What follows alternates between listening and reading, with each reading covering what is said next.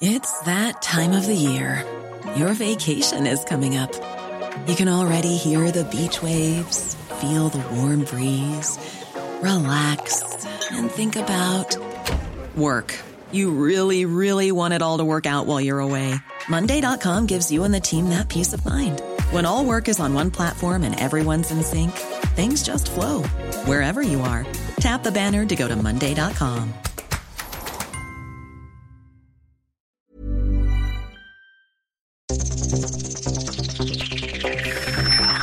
Los desafíos actuales exigen que la ciudadanía tenga la capacidad de saber, pensar y participar más que antes.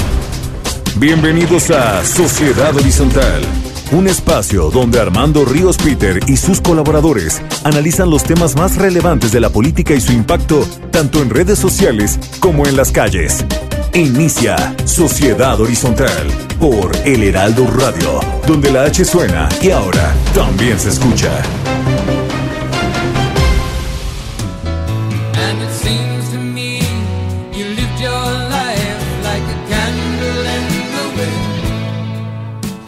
¿Cómo están? Estamos escuchando Candle in the Wind de Elton John, la gran canción que le dedicó a la princesa Diana de Gales en su funeral, ¿no? Una canción, pues eh, yo creo que de las icónicas de Elton John.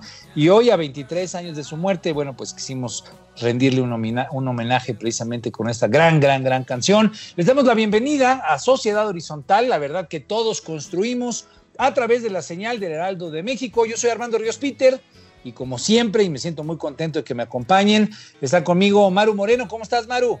Hola Armando, muy contenta de estar contigo y con, la, con toda nuestra audiencia. Gracias, Maru. Y bueno, y también mi queridísimo Pedro, ¿sabes cómo andas, Pedro? Eh, Muy bien, Armando, muy contento de estar aquí. Y bueno, pues también gracias a todos los que nos apoyan en los controles desde las instalaciones del Heraldo Radio. Muchas gracias, Gabriel González, un abrazo. Aprovechamos eh, para enviarle un saludo caluroso a todos los que nos escuchan en la Ciudad de México, en Monterrey, Guadalajara, Nuevo Laredo, Tampico, Ciudad del Carmen, Villahermosa y por supuesto a toda mi querida gente allá en el puerto de Acapulco. A todos y a todas, muchas gracias por su preferencia. Maru, eh, recuérdanos las redes, por favor. Claro que sí, en Twitter nos pueden seguir con arroba Heraldo de México, en Facebook el Heraldo México y en Instagram arroba el Heraldo de México. Y bueno, también nos pueden escuchar online a través del portal del heraldodemexico.com.mx y esperamos y sobre todo les agradecemos todos sus comentarios en Twitter con el hashtag de Sociedad Horizontal. Vivimos un cambio de era, la tecnología ha provocado nuevas formas de organización y comunicación, las jerarquías tradicionales pierden su valor a pasos agigantados. Y hoy el diálogo es el motor para entender que la verdad cotidiana la construimos todos, especialmente si logramos ponernos en los zapatos del otro. Entrando en materia, hoy tendremos, como cada domingo, un análisis con los temas más calientes de las redes sociales y esta información se la agradecemos por ser cortesía de Metrix, conocer la verdad en una sociedad digital. Yo quisiera, mi querido Pedro, mi querida Maru, pues eh, abrir el comentario. Esta semana pues fue muy importante, como sabemos, eh, arrancando el mes de septiembre, el primero, el martes primero de septiembre, el presidente López Obrador entregó de, de manera formal el segundo informe de actividades. Eh, fue un tema que estuvo presente con eh, pues dos hashtags, ¿no? Uno, eh, digamos, de lo, de lo que le llamamos aquí en Sociedad eh, Horizontal eh, la oposición digital, ¿no? Señalando algo así como dos años perdidos otros que apoyaban el mejor presidente del mundo, ¿no? También apoyando la parte, digamos, del oficialismo digital. Pero bueno, me parece que más allá de cómo este tema fue empujado en las redes y cómo este tema fue parte de, los comentarios y de la, del diálogo digital, pues yo creo que sí vale la pena hacer una reflexión. Ya llevamos dos años de este gobierno. Es un gobierno que pues se topó con eh, dos crisis de manera particular que pues no, no eran previsibles o que no eran, eh, no, no hubieran podido pensar al inicio del gobierno. La crisis sanitaria provocada por el coronavirus y obviamente la crisis económica profundizada por el COVID, eh, la disrupción de las cadenas de producción, eh, la caída de la demanda provocada por el confinamiento. Estamos viviendo un momento pues realmente complejo. Se habla de que casi 12 millones de personas viven en el desempleo en este momento, tanto formales como informales, han perdido su empleo, algunos han tenido una caída de los ingresos, gente que está recibiendo la mitad del el salario. Entonces, eh, creo que sí eh, vale la pena, ya lo comentaremos un poco, un poco más, vamos a, a fortalecer un poco más el comentario, pero pues eh, parecería ser que lo que se movió a nivel digital y los mensajes, el simbolismo del que siempre hemos hablado aquí en el eh, informe del presidente, pues tal vez eh, no logra cubrir, no, no es eh, suficiente pues para poder cubrir la problemática económica que sigue creciendo. Por lo menos me quiero quedar con esa situación. Obviamente la discusión es mucho más amplia, pero pues parecería que en el tema de la realidad económica, de cómo se le está lastimando la situación de ingresos a la población mexicana, pues eh, el informe todavía se quedó corto, se quedó corto sobre todo en darnos señales, planteamientos, directrices de hacia dónde puede ir la economía mexicana en los próximos meses y años. Se va a presentar el paquete fiscal el próximo, pues ya está eh, prácticamente presentándose el paquete fiscal para este año que viene, para el 2021, y ahí es a donde creo que el presidente debió haber remarcado mucho más la línea, el horizonte, el planteamiento de cómo vamos a atender la problemática de crisis. Pero bueno, es un comentario personal. Eh, yo quisiera que arrancáramos, si te parece bien, Maru, una de las grandes noticias fue precisamente en ese contexto del arranque de septiembre, se instalan las cámaras y hubo pues eh, zafarrancho ahí en la Cámara de Diputados, ¿no? ¿Cómo estuvieron las cosas, Maru? Exactamente, esta semana se dio el cambio en San Lázaro luego de dimes y diretes. La diputada por la bancada del PRI, Dulce María Sauri Riancho, fue la elegida para presidir la Cámara de Diputados luego de que Morena apoyó a la priista para conformar una mayoría en San Lázaro con 313 votos a favor y 123 en contra y 21 abstenciones. El diputado Gerardo Fernández Noroña acusó la intervención de la Secretaría de Gobernación Olga Sánchez Cordero a favor de los priistas y cuestionó la aprobación de los morenistas Dolores Padierna y Pablo Gómez, a quienes señaló como afectados en sus historias políticas por el priismo. Asimismo, aseguró que la seguridad del presidente está en vilo, se juega la vida todos los días y si le pasara algo, se preguntó, el PRI asesinó a su candidato a la presidencia en 1994, asesinó a su líder Ruiz Macié, son una pandilla de asesinos, dijo el diputado. ¿Qué pasaría si nos meten en una crisis política en algún momento? ¿Quién asume la presidencia? El presidente o la presidenta de la Cámara, dijo.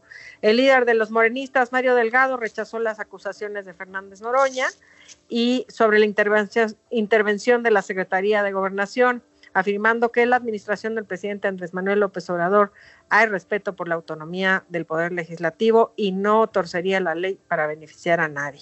Bueno, pues eh, una noticia, como, como estábamos diciendo antes de arrancar, Pedro, la que más... Eh, la que más ruido tuvo en la red, ¿no? La que más calor tuvo y tal vez vale la pena un poquito para para ahondar en esto, en esta visión de los partidos políticos. Estamos hablando de el PRI, el, eh, en este caso el Partido del Trabajo, el voto de Morena. Pues también de una vez, también cuéntanos cómo estuvo el tema de los nuevos partidos, ¿no? El INE dio eh, la noticia de que eh, pues no se habían, no se habrían aceptado la conformación de varios partidos políticos, pero sí la de el Partido Encuentro Solidario, lo que es el Partido Encuentro Social, y el Partido México Libre, este partido que, pues, que es prácticamente el partido de, de Felipe Calderón y de su esposa. ¿Cómo estuvo la discusión en las redes sobre el tema de la presidencia de la Cámara? Ay, por cierto, le decimos a nuestro auditorio, va a estar con nosotros el mismísimo eh, Fernández Noroña, va a estar con nosotros y le vamos a poder preguntar de manera más peculiar cómo estuvieron los jaloneos, pero cómo estuvo la discusión en las redes, mi querido Pedro. Muy interesante, Armando, muchas gracias. En cuanto al tema de Fernández Noroña y de la presidencia de la mesa directiva de la Cámara de Diputados, sucedió algo eh, a mis ojos interesantísimo. Se pudo ver este, en carne viva, se pudo vivir en carne viva eh, la lucha entre las dos lógicas políticas, la lógica anterior institucional y la nueva lógica eh, en muchos sentidos generada por las transformaciones en materia de comunicación en materia de organización eh, que resultan de los avances en la tecnología, que es una lógica que está mucho más apegada a las causas y a las personas y a la intimidad que tienen las causas y las personas y que las instituciones no pueden tener con sus bases. ¿Y a qué me refiero con esto? Podemos ver claramente, obviamente, el proceso eh, de designación de la, de la, del, del, presidente de la mesa directiva es uno de, este, de los procesos o, de los, eh, sí, de los procesos más institucionales eh, que hay en, en, en, la cultura y en, en las normas de, del Congreso de la Unión. Este, yo en, su momento trabajé en la Cámara de Diputados y normalmente al principio de la, de la legislatura, tú has sido diputado, y, y, miembro de la Jucopu, este, se llega a un acuerdo, ¿no? De ¿Sí? este, de, de, quienes ocuparán la, la, la, presidencia de la mesa directiva, dado que es. La, la eh, presidencia, las vicepresidencias, las es, secretarías, etcétera. Uh -huh. Es correcto, ¿no? Y entonces vemos cómo claramente imperó la institucionalidad en este caso, ¿no? Eh, se respetaron los acuerdos y no dudo que la Secretaría de Gobernación en su momento, pues participó en que se respetara esta institucionalidad, ¿no? Entonces, no, yo no estoy diciendo que ninguno de los, los dos lados tienen razón. Simple y sencillamente estamos viviendo en un momento de transformación social, estamos viviendo en un momento de cambios de lógica, ¿no? Y no les hizo sentido a las bases morenistas digitales. ¿Por qué? Pues que obviamente las bases morenistas digitales pertenecen precisamente, fueron las bases que le dieron precisamente la victoria al primer presidente ¿no? Que resulta de esta lógica que hemos comentado tanto en, en este programa, ¿no? Que a partir bueno, del 2000... No, no, sol, no, solamente le dieron la victoria, pero acompañaron el esfuerzo, ¿no? Y generaron, es, es, obviamente... Es, es, correcto, un gran movimiento digital que a partir del 2012 se generó, empezó a alcanzar potencia y se, y se potencializó en, en, en, se capitalizó por el proyecto político de Andrés Manuel López Obrador y, y, y se enmarcó dentro de Morena. Bueno, pasó algo interesantísimo. Ahora que Morena está en el poder, ahora que Morena tiene eh, la bancada más importante de la Cámara de Diputados eh, y tiene en cierto sentido que cernirse a la institucionalidad de, del país, eh, esta lógica chocó contra la lógica y la forma de entender política de sus propias bases. El segundo punto a entender aquí es que dentro de la 4T existen pocos personajes que cumplen con las características de un político exitoso en la era digital, ¿no? ¿A qué me refiero con esto? Eh, políticos que, cuentan con autenticidad, que este no, no, no, no se, y, mucho por contar con autenticidad, no se ciernen, eh, no, no, no, acomodan sus opiniones a lo que la institucionalidad exige y dicen exactamente lo que piensan y son políticos muy potentes, ¿no? Y Fernández ah. Noroña es uno de los políticos dentro de la 4T, además del presidente de la República y de otros, pero que se pueden contar con las manos, que ¿Sí? cumplen con estas características. O sea, de que entonces, tienen, a lo que te refieres, a que mantienen una relación directa de conversación con la base, informan, eh, reciben, digamos, comanda de ida y vuelta, circula, comunicación circular con, con los que lo siguen, es a lo que te refieres, ¿no? Es exactamente a lo que me refiero y es también lo, a lo que me refiero con este concepto de, de autenticidad de mensaje. Es, tienen una conversación directa, íntima con las bases digitales, son activos en redes sociales y toda su lógica política eh, se desprende de esta conversación que tienen con sus bajes digitales, ¿no? Hay muy pocos políticos que tienen estas características, aún dentro de la 4T, y Fernández Noroña yo me atrevería a decir que después del presidente quizás es el que más. Y entonces, pues se presentó esta situación precisamente en las que choca la lógica de cernirse a las instituciones con la lógica de tener una relación íntima entre causas y personalidades con las bases digitales y las bases morenistas empezaron a tuitear ah. en contra de su propio partido. ¿Qué era lo que decían? Porque decían cosas como ni un voto a Morena, todo, todo con el PT, no, etcétera, voto, ¿no? voto masivo al PT, o sea, empezó a haber muchísimo cuestionamiento, eh, muchísimo cuestionamiento en, en relación a, a, al partido Morena. Y, de parte este, de los propios morenistas. De parte de los propios amloístas, mucha confusión de por qué había sucedido eso. ¿no? De por qué, por qué es que eh, eh, pudo acceder con una bancada mayoritariamente cuatrotitista, eh, una priista a, a, la mesa directiva. Y, y en esa confusión, Claro. Eh, Fernández Noroña obviamente se convirtió en, en el, el, la, la, pieza central de la discusión, lo golpearon por muchos lados y muchísimos lo celebraron y finalmente él eh, calmó, él fue, él fue el mismo el que calmó la discusión y puso orden y explicó lo que estaba sucediendo. Pero lo interesante es este choque entre estas dos lógicas y yo creo que eso es lo que hay que rescatar de esto y de, y de que es un ejemplo clarísimo, muy ilustrativo de la transformación que estamos viviendo. Es un episodio interesante porque, como bien lo señalas, ¿no? Hay, eh, estamos viendo un momento de transición en el que los tiempos, el ritmo, eh, la, comunicación de las eh, lógicas institucionales tradicionales no tiene el ritmo, la, la dinámica, la velocidad que tiene la comunicación digital y no tiene tampoco la potencia y la capacidad de articularse. Creo yo que, y se lo vamos a preguntar al rato, es algo que Fernando Noroña ha entendido bien y creo que precisamente por eso lo puso sobre la mesa como un tema de tanta fuerza, ¿no? Cuando él inclusive dice, yo soy el, no, no sé si lo dijo tal cual, pero deja sentir que él se siente el presidente legítimo de la Cámara, es pues, porque hay un arropamiento, un acompañamiento de la discusión digital fuerte, potente y especialmente de muchas de las bases del morenismo, ¿no?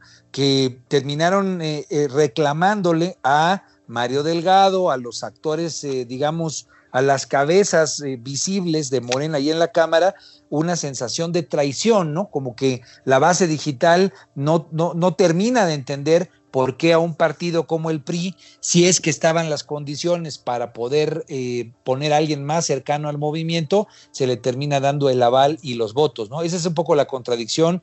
Habrá que preguntárselo ahorita a, precisamente al diputado Fernández Noroña, pero bueno, pues eh, son expresiones muy claras, como bien dices Pedro, del cambio que vivimos y de esta sociedad digital, pues que cada vez crece más y más y que tiene distintas dinámicas de presencia. Cuéntanos, porfa, también, porque creo, si bien no están ligados directamente al contexto de la Cámara, tienen que ver con el asunto de la vida partidista y los nuevos partidos políticos, donde uno de manera peculiar, pues también está claramente identificado con una persona, con un personaje, con un presidente, con un expresidente, mejor dicho, eh, con Felipe Calderón. ¿Cómo estuvo esa discusión, Pedro?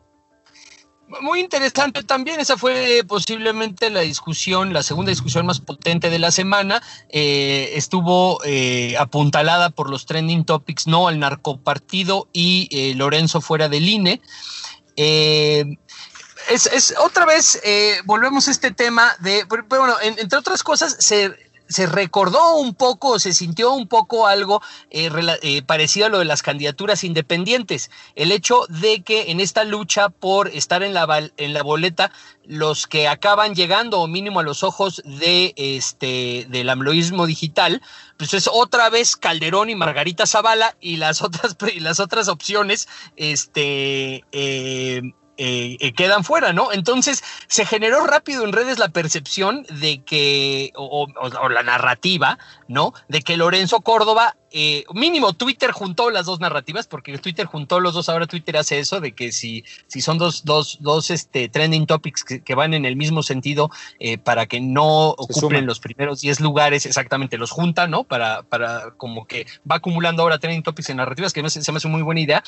Pero entonces en los trending topics estaban en número 3, subieron a número 2, eh, pero se mantuvieron la mayoría del tiempo en, en, en número 3. Este, estaban allí incluidos el de, el de fuera Lorenzo Córdoba y el no narcopartido. Y este sentimiento, ¿no? De que siempre Calderón eh, se sale con la suya en el INE, ¿no?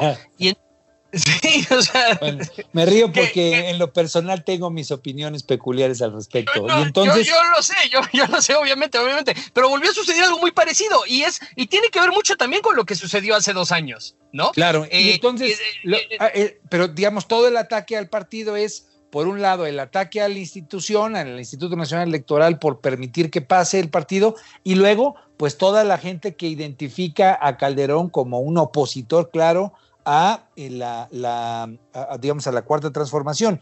¿Qué tanto sí, están sí. defendiendo, qué tanto defendieron a, a Calderón la, eh, las redes sociales? No, no, la, la verdad, la, la, defensa fueron grillos. Ajá, ah, no, hubo, no hubo defensa. O sea, digo, ataques a, poca, al Instituto Nacional Electoral, ataques sí. a, a, Calderón, ataques al nuevo partido y no hubo este respaldo que regularmente, hay que decirlo, tiene Calderón en otros temas. No lo tuvo en el tema de su partido. Normalmente el respaldo que tiene Calderón es cuando ataca. Ok, se su, suma voces de, de oposición. Suma, pues. voces, suma voces de oposición, exactamente, exactamente. En cuanto a su defensa, pues tampoco no, porque yo imagino que los calderonistas estaban muy contentos con que les dieron el partido, ¿no? Eh, claro. Pero sí, definitivamente es interesante también mencionar que obviamente en la cultura de la izquierda mexicana amloísta, eh, Calderón fue en el 2006 quien salió y también, eh, entonces tienen esta relación de que el INE de alguna forma u otra, en el INE siempre Calderón se sale con la suya y entonces, pues obviamente por esta razón, eh, por la historia que tiene la oposición entre eh, la, la, rivalidad entre el amloísmo y el calderonismo, este, y, y, esta relación en la conciencia colectiva de que el calderonismo cuando juega el amloísmo este, también siempre medio se sale con la suya, pues tuvo muchísima potencia, ¿no? Y yo creo que eso es lo que hay que decir al respecto. Y, y, que sin duda alguna vale la pena tenerlo presente, va a ser parte, digamos, de la discusión, si es que le dan a final del día y se les ratifica que a ellos les den ese partido político, pues va a ser parte de la discusión siempre, ¿no? Esta suerte de simbiosis de narrativa para los morenistas, ¿no? Para, para los López Obradoristas, de que el INE la juega con, con, con, con, Calderón. No digo que así sea, pero lo que voy es a que en la narrativa y en las percepciones, especialmente del morenismo digital, así lo han venido planteando. Es, Entonces, es correcto. Bueno, pues vamos a la siguiente nota, ya eh, muy interesante esos dos aspectos. ¿Cómo estuvo el tema del informe de actividades del presidente, mi querida Maru? El presidente López Obrador dio un mensaje desde Palacio Nacional con motivo de la presentación de su segundo informe en el que habló muy optimista de que en su gobierno ya no hay matanzas, no hay corrupción ni privilegios. También dijo que los feminicidios han bajado, así como los delitos en general, que el crimen organizado no manda aquí. Dijo que su gobierno no será recordado como corrupto y habló sobre la austeridad republicana. Asimismo, abordó el tema de la crisis sanitaria y económica y aseguró que vamos saliendo adelante. Sin embargo, el secretario de Hacienda, a los pocos minutos, casi horas, eh, Arturo Herrera dijo que la crisis económica que viviría México es peor que la de 1932. Lo, lo había dicho previamente, lo había dicho previamente al informe, pero, pero después, digamos, fue parte de la discusión. Adelante. ¿Qué fue lo que dijo? Exactamente. ¿Sí? Eh, que el presupuesto va a ser muy cuidadoso, muy prudente y muy responsable, y dijo que ya no habrá guardaditos, que la mayor parte serán utilizados este año y que el próximo año no tendremos ese colchón. Sí, bueno, pues es, yo creo que es importante y por eso hacía yo el, el, comentario editorial al principio. Pues una cosa es lo que ha venido queriendo plantear el presidente eh, en su informe a final de cuentas trata de hacer un ejercicio de optimismo, eh, pero pues la realidad y creo que especialmente esta declaración del secretario de Hacienda pues es dura, es fuerte cuando dice se acaban los guardaditos, ya, ya tenemos una situación mucho más compleja y especialmente pues una cubetada de agua fría cuando dice que México vivirá una situación económica peor que la de 1932. Eh, ya estamos a punto de, de, cerrar, pero ¿quieres comentar algo, Pedro, sobre este particular? Hubo dos posiciones encontradas, ¿no? Los que dijeron que era el mejor presidente del mundo y los que, los que criticaron también el informe. Sí, es correcto. Eh, la discusión estuvo apuntulada, como lo, mencionamos hace rato, por dos trending topics. El primero, dos años perdido que tuvo, dos años perdidos que tuvo, que tuvo, este, tuvo buen impacto. Muchísimos influencers de, eh, de oposición digital entraron y por su parte también con mucho impacto un trending topic que se repite en varias ocasiones cuando, este, bueno, muchas, en coyunturas muy similares en las que AMLO hace un pronunciamiento y lo atacan al respecto, en el que da el reporte de alguna situación, que es AMLO mejor presidente del mundo. Sí, bueno, pues eh, yo creo que la discusión que arrancó precisamente con este informe de actividades va a ser eh, la materia de, de, diálogo, de discusión a lo largo de las próximas semanas y meses. ¿Qué tanto logra él con los símbolos, con los mensajes, con los discursos, pues sobreponerse al dolor en el bolsillo de la gente, a la caída de los ingresos, la parte del desempleo? Pues creo que ahí es a donde viene eh, toda la discusión y sin duda alguna en donde van a estar las decisiones de cara a la elección intermedia. Otros temas que hubo, los comento rápido, bueno, pues el asunto del avión presidencial hacia el 15 de septiembre se quiere hacer esta rifa. El presidente, pues ah, el 16 de septiembre se va a realizar la, rifa. El 16 de septiembre, que es la rifa de la no rifa, de la rifa de la, del no avión. En fin, ya hay muchas cosas que hacen bolas ahí en el asunto, pero él lo ha estado empujando. El tema este de hashtag Lord eh, es mi cuerpo, de la persona esta que decía que él eh, pues no tenía por qué ponerse un bozal, ¿no? Eh, a las personas que le estaban sugiriendo, pues ponerse el cubrebocas en la vía pública, bueno, en, un espacio público. Y creo que pues habla mucho de la situación que tenemos alrededor del tema del cubrebocas. Nosotros en Sociedad Horizontal apoyamos el uso de cubrebocas. Creo que era importante retomar esta situación porque inclusive la negativa de este Lord es mi cuerpo, pues se sustentaba en que ni López Obrador ni Carlos Slim se ponen el cubrebocas. Bueno, pues a todos los que nos escuchan, les recomendamos, les pedimos, les solicitamos que se pongan el cubrebocas, porque a final de cuentas, pues es el respeto también a aquellos que nos rodean. Bueno, hemos llegado a esta primera mitad del tema. Les recordamos que esta información es cortesía de Metex. Yo soy Armando Ríos Peter, estamos aquí en Sociedad Horizontal, la verdad que todos construimos. No se vayan porque seguimos aquí en el Aldo Radio y va a estar con nosotros el diputado Gerardo Fernández Noroña. Hoy te regresamos. Vamos a una pausa y regresamos a Sociedad Horizontal por El Heraldo Radio.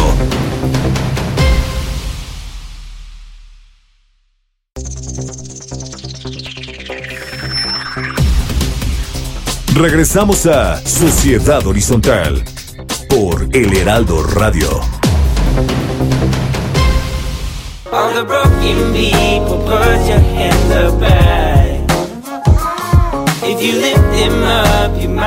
Hola, ¿qué tal? ¿Cómo están? Estamos de vuelta aquí en El Heraldo Radio y estamos escuchando, eh, siguiendo precisamente con Elton John, eh, Learn to Fly de su álbum Surfaces. Eh, su más reciente producción es eh, Elton John, este, este grande de la música inglesa. Gracias por seguir con nosotros. Estamos en Sociedad Horizontal. La verdad que todos construimos. La información, como siempre, es cortesía de Metrix, conocer la verdad de una sociedad digital. Yo soy Armando Ríos Peter y bueno, pues eh, siguen conmigo Maru Moreno, Pedro Sáez y me siento muy contento de que nos acompañe un hombre libre, un hombre de libros, que es eh, Gerardo Fernández Noroña, amigo, fuimos diputados eh, hace, hace algún tiempo. Eh, bienvenido Gerardo, muchas gracias por aceptar la invitación. ¿Cómo estás, Armando? Ya, ya no dijiste cuántos años, 10, cabrón, 2009, no, no quise, Oye, no quise decir, cabrón, ya pinches canas ya se empiezan a ver demasiadas, cabrón.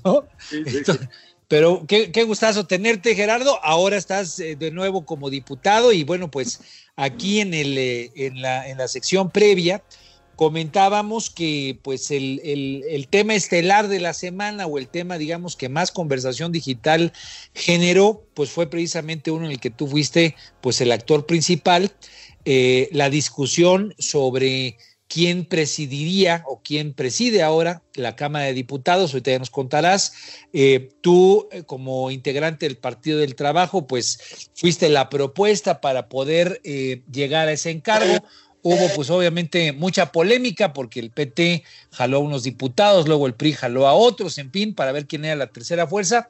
Pero eh, yo me quedé con una eh, declaración tuya o un comentario que hiciste en la tribuna que creo que ejemplifica mucho el momento de cambio que estamos viviendo y el involucramiento de la gente a partir de los nuevos mecanismos de comunicación, las redes sociales, en fin, todo lo que es la comunicación descentralizada. Y tú decías, algo que, que ahí me llamó mucho la atención y que pues nosotros aquí en Sociedad eh, Horizontal celebramos, que es, eh, tú lo decías así, es la primera vez que alguien o que la gente, mejor dicho, el pueblo, la, sociedad está interesada, involucrada, participativa, activamente participante en saber quién es el presidente o la presidenta de la Cámara de Diputados.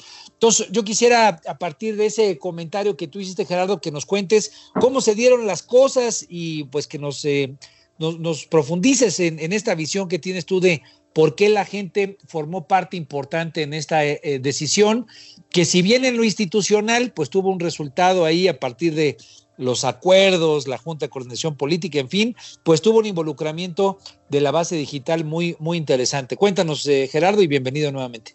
Sí, muchas gracias, Armando. Pues efectivamente, yo, francamente, no, no había yo pensado ni soñado ser presidente de la Cámara de Diputados, no estaba en mi lógica y se fueron generando las condiciones. Entonces, desde muchas semanas atrás, muchas semanas atrás, yo fui comentando cómo era el procedimiento, cómo iban las cosas, y yo puedo asegurar a estas alturas que con un enorme apoyo popular, el viernes 28 de agosto por la mañana, ya los propios medios de comunicación daban por un hecho que yo accedería a la mesa directiva de la Cámara de Diputados. Había logrado construir un camino y una lógica tal que había sorteado las descalificaciones tradicionales, es una bestia peluda, no tiene el perfil, qué barbaridad, cómo es posible, sino se fueron generando las condiciones, porque además el PT, que había llegado en 2018 como tercera fuerza con 61 legisladores, recuperaba legítimamente esa tercera fuerza. Nuestro problema era cuidar que Morena no perdiera la Junta de Coordinación Política, para lo cual necesita mínimo 251 diputados, y, este, y rebasar al PRI, que lo habíamos logrado eh, el, 28 de agosto. Llegamos al 31 de agosto con dos condiciones eh, eh, específicas, con una maniobra, maniobra del PRI, que cuatro diputados del PRD se sumaron temporalmente al PRI para darle mayoría, ya se volvieron a regresar al PRD, aunque la vergüenza de haber sido priistas unos minutos les durará toda la vida, y de que en la mañana del 31, que se iba a elegir la mesa directiva, el compañero presidente salió a condenar las maniobras, dijo como ciudadano, pero no, a condenar las maniobras y a decir que él no quería que se generaran las condiciones para, para que determinado personaje llegara a la Cámara y luego le echaran la culpa a él. Y lo que sucedió fue eso, que se hicieron maniobras para que llegara el PRI, Dulce María Sauri, a la Cámara de Diputados con toda la presión de una operación de Estado, con Olga Sánchez Cordero realizándola, en una jugada política que nadie entendió, yo incluido, que es revivir al PRI que estaba en el basurero de la historia, que son la mafia del poder, que todas las con gente haciendo filas para firmar el juicio a los expresidentes, y entonces la gente que daba por un hecho mi, mi ascenso, mi acceso a la, a la, presidencia de la mesa directiva, ve toda la, la, maniobra que se hizo para dejarme fuera, pero además dejarme fuera favoreciendo al PRI. Y entonces la gente se indigna porque dice, pero ¿qué pasó ahí? Nosotros no votamos por Juntos Haremos Historia para que le cedan una posición tan importante al PRI, además haciendo un lado no aliados, sino a compañeros del movimiento. Y yo tuve el tino de ir informando a través de las redes diariamente a la gente de cómo iban las cosas y, y dándoles información privilegiada, no de los entretelones, de los pasillos del poder, sino, sino en general de cómo se iban manejando las cosas. Yo creo que quienes decidieron, quienes tomaron esta determinación de favorecer al PRI, no midieron el impacto que iba a tener esa decisión y está generando una crisis política al interior del movimiento. Juntos haremos historia de dimensiones todavía este, que no se pueden evaluar con precisión. Este, yo, yo así lo plantearía. Yo terminaría este primer comentario diciendo, en lo personal, yo salgo muy fortalecido de este proceso, pero pues es, no, no, me, no me consuela porque pues el daño al movimiento ahí está y nosotros tenemos que lograr reunificar, alzar la mira, ir a la elección de 2021 que es clave y que tenemos que ganar la mayoría y restablecer la confianza. Dicho de otra manera, porque hay quien sigue insistiendo que, la, que puede ser que el compañero presidente no se haya equivocado en esta decisión y que no entendemos y que no tenemos su altura de miras. Pues si así fuese, pues esperamos la comunicación que nos aclare que efectivamente la decisión política fue adecuada porque nadie está entendiendo esta jugada y no solo eso, sino que no solo se, se insubordinó un teniente coronel, o sea, se yo, sino que toda la infantería está que echa lumbre y no quiere recorrer el camino que el general está planteando. Entonces, claro. ¿no? Yo, claro. creo que están las cosas. Eh, bueno, eh, retomo lo que tú acabas de comentar sobre la infantería, porque dándole seguimiento precisamente a las redes, pues sí, eh, tuviste en efecto un apoyo muy, muy, muy, muy fuerte, ¿no? El que incluso estaban este tipo de comentarios de ni un voto a Morena, todos con el, todos con el Partido del Trabajo en el 2021.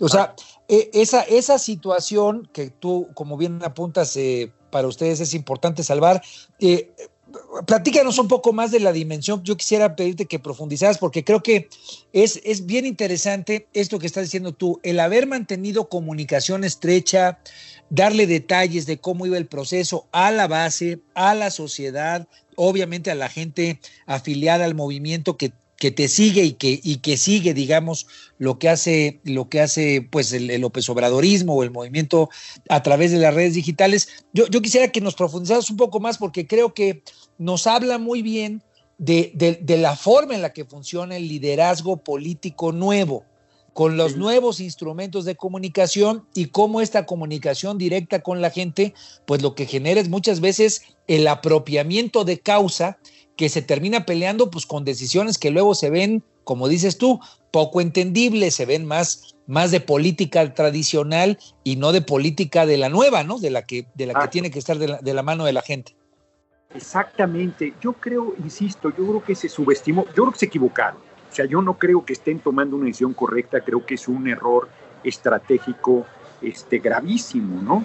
Y que si se porfía, si se insiste en que no se equivocaron, pues, pues más daño se va a hacer porque, porque lo primero es un error y luego lo demás es consecuencia de ese error.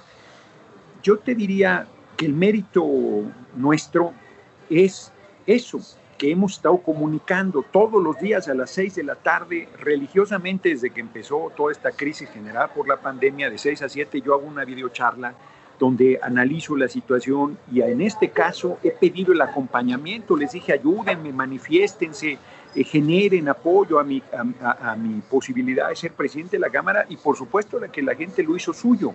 Y fue subiéndose a la campaña, fue apoyándome con una fuerza enorme a tal grado que cuando yo el lunes 31 de agosto que presentan por primera vez la propuesta del PRI, teniendo nosotros mayoría, pero no queriendo la acreditar para que no pierda la Junta de Coordinación Política Morena, teníamos cinco expedientes, superábamos por un diputado al PRI y no quisimos hacerlo, y lo digo en tribuna, pero suelto una frase que muchos eh, quisieron burlarse y quisieron eh, pensar que era una este, un triste consuelo mío cuando yo dije, pues miren, yo soy presidente de la Cámara en el corazón del pueblo y con eso me basta. Cuando yo digo eso, lo digo sabiendo que es así, lo digo sabiendo que la gente me acompañó y que está dando esta batalla conmigo porque logré la comunicación y logré la comunión, si así se quiere plantear, eh, en, en, la búsqueda de este objetivo. Y entonces okay. Pito y jojojo, jajaja, y de tomos eso no vale, quién sabe qué. Y entonces insisten e imponen a Dulce María Sauri en la Cámara de Diputados y de repente ven que lo que yo dije era verdad. De repente se dan cuenta que efectivamente la gente hizo suya la posibilidad de que yo accediera a la presidencia de la Cámara de Diputados y se encuentra en, una, en un enojo y en una franca rebelión a tal grado que, como lo he comentado, dicen, pues con Morena no vamos.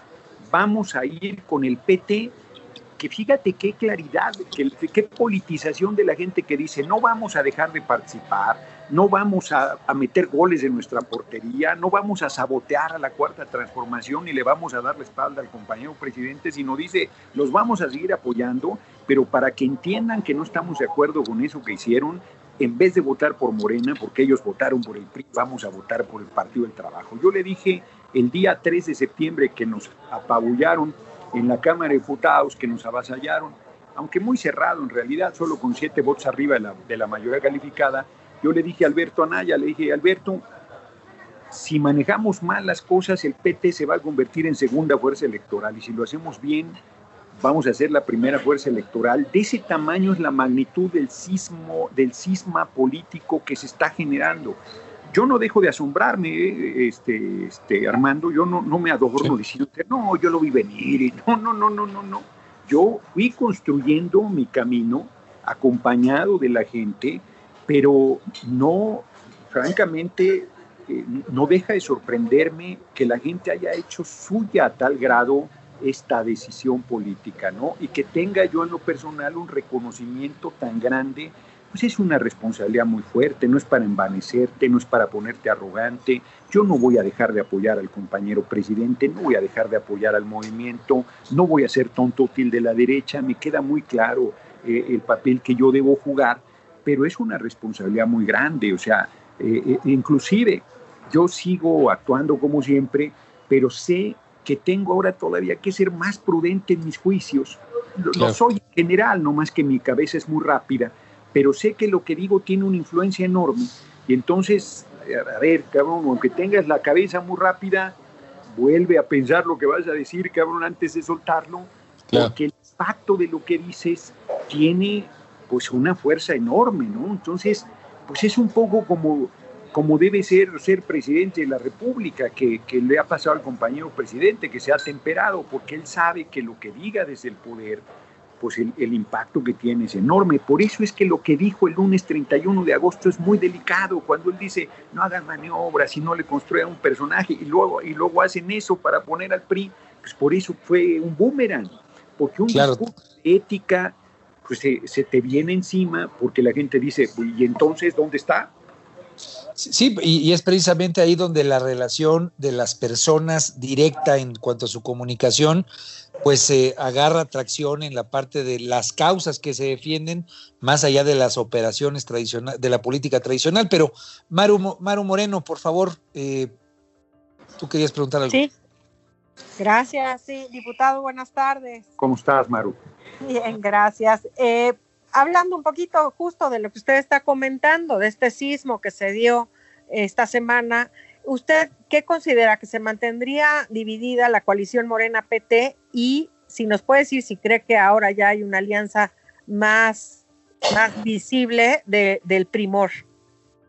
Bueno, yo creo que un impacto negativo es esto del primor y de que están aliados al PRI, y de que, o sea, es un error, es un error.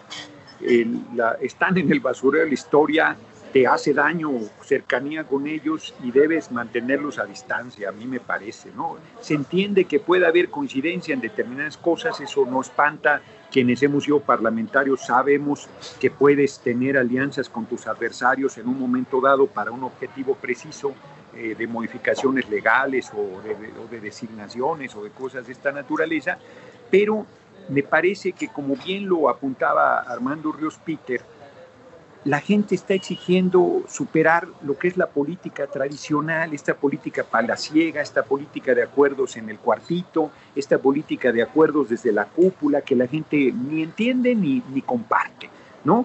Este, yo creo que debe ser de cara al pueblo todas las cosas y, y por lo tanto eh, sí es imperioso reunificar eh, a la coalición Juntos Haremos Historia, pero no está sencillo, justo por lo que te estoy comentando, porque no basta con que nos sentemos Morena, PT, PES y Verde y digamos, bueno, ya cada quien su golpe, reunifiquémonos y vámonos para adelante, porque si la gente no entiende esa decisión, si la gente no la hace suya, si la gente no la comparte, pues no, es, no ha resuelto absolutamente nada.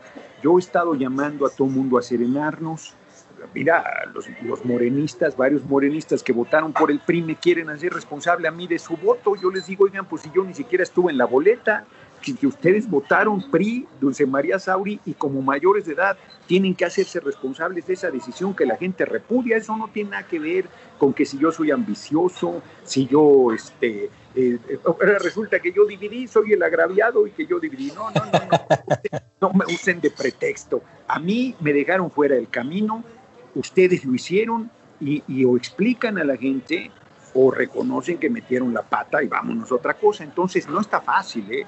lo vamos a, a, lograr, más nos vale, pero no es un acuerdo popular. ¿Cómo restablecemos?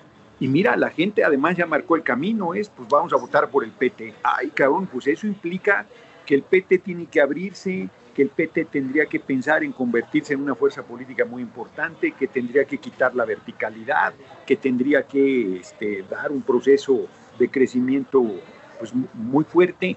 Este, a lo mejor en el camino la gente pues, dice, no, pues parece que pensamos que por ahí cambia otra vez de rumbo, pero lo que está claro es que hoy, aquí y ahora, ese es lo que la propia gente ha marcado como el camino, un poco como cuando nos hicieron fraude en el 2006, que estábamos indignados, agraviados, pero decíamos por dónde y la gente salió a decir voto por voto, casilla por casilla, ándale, pues por ahí está el, el rumbo. Yo creo que es equivalente, fíjate, lo que estamos en este momento viviendo. Eh, una pregunta, Gerardo. Tú dijiste que no vas a reconocer a Dulce María Sauri, o, digo, no. Si, si, no fue así, eh, ok, perfecto. Sí, sí, lo dije y no lo voy a hacer. Eso quiere decir que estoy reeditando eh, el dos. No, no, no, no.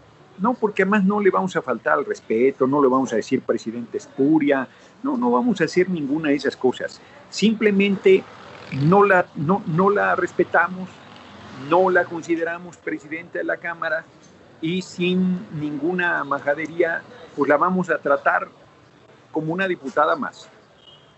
Sí, digamos, eh, digamos, está garantizada la gobernabilidad de la Cámara en términos de pues, seguir con los procedimientos. Eso, eso es algo que va a ocurrir.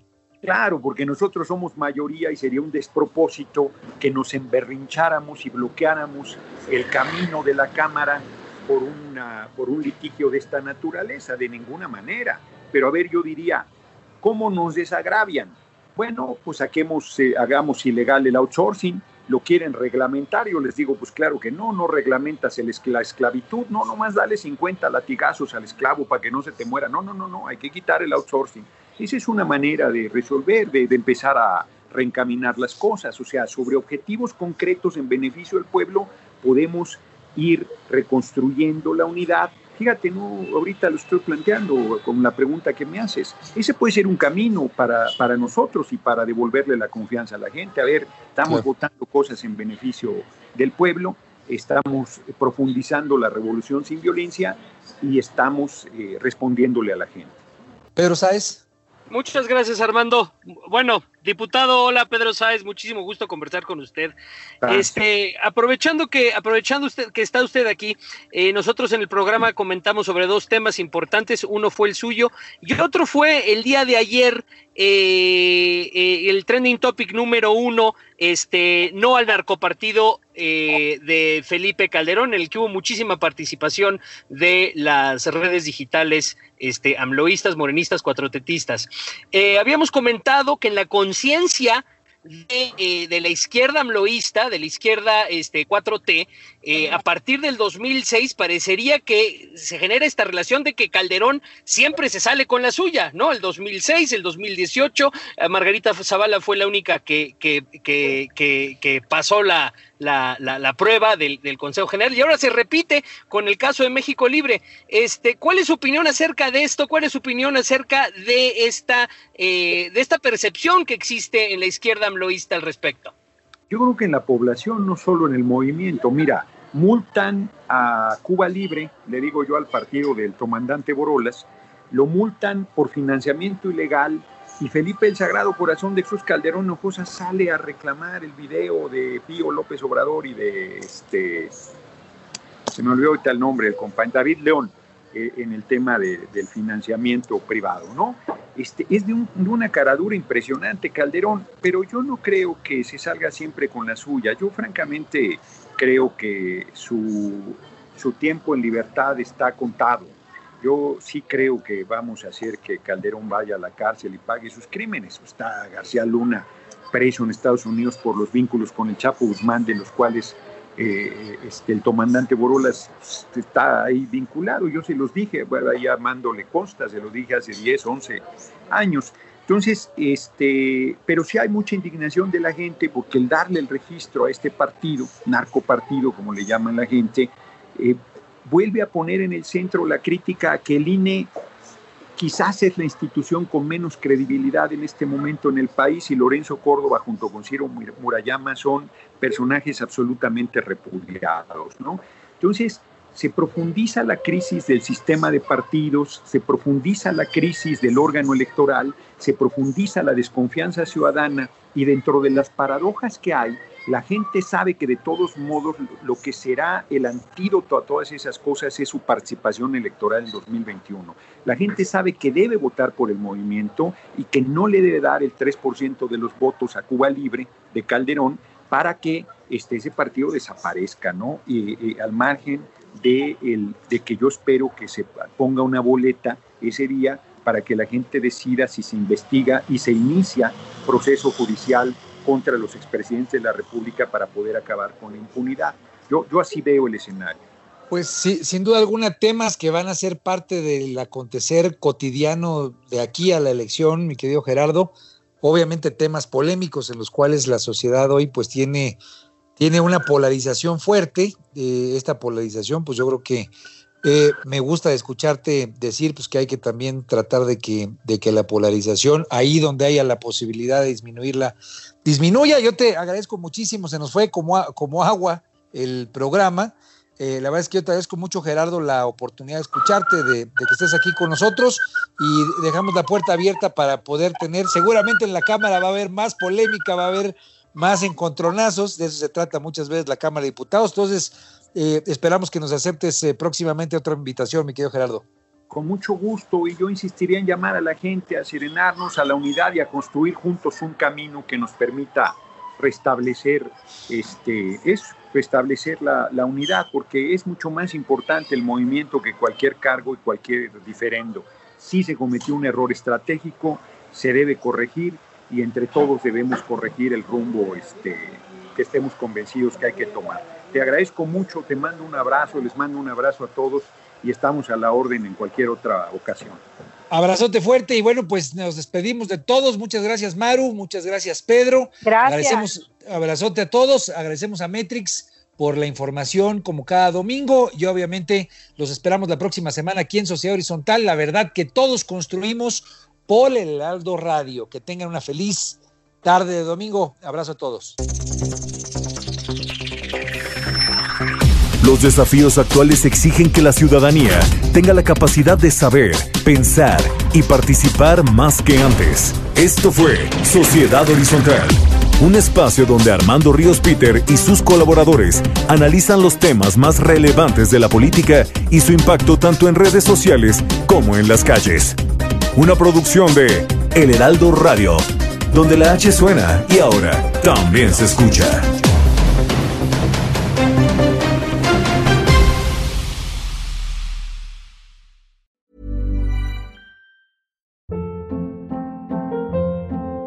Hold up. What was that? Boring. No flavor. That was as bad as those leftovers you ate all week. Kiki Palmer here, and it's time to say hello to something fresh and guilt-free. Hello Fresh. Jazz up dinner with pecan-crusted chicken or garlic butter shrimp scampi. Now that's music to my mouth. Hello Fresh. Let's get this dinner party started. Discover all the delicious possibilities at hellofresh.com.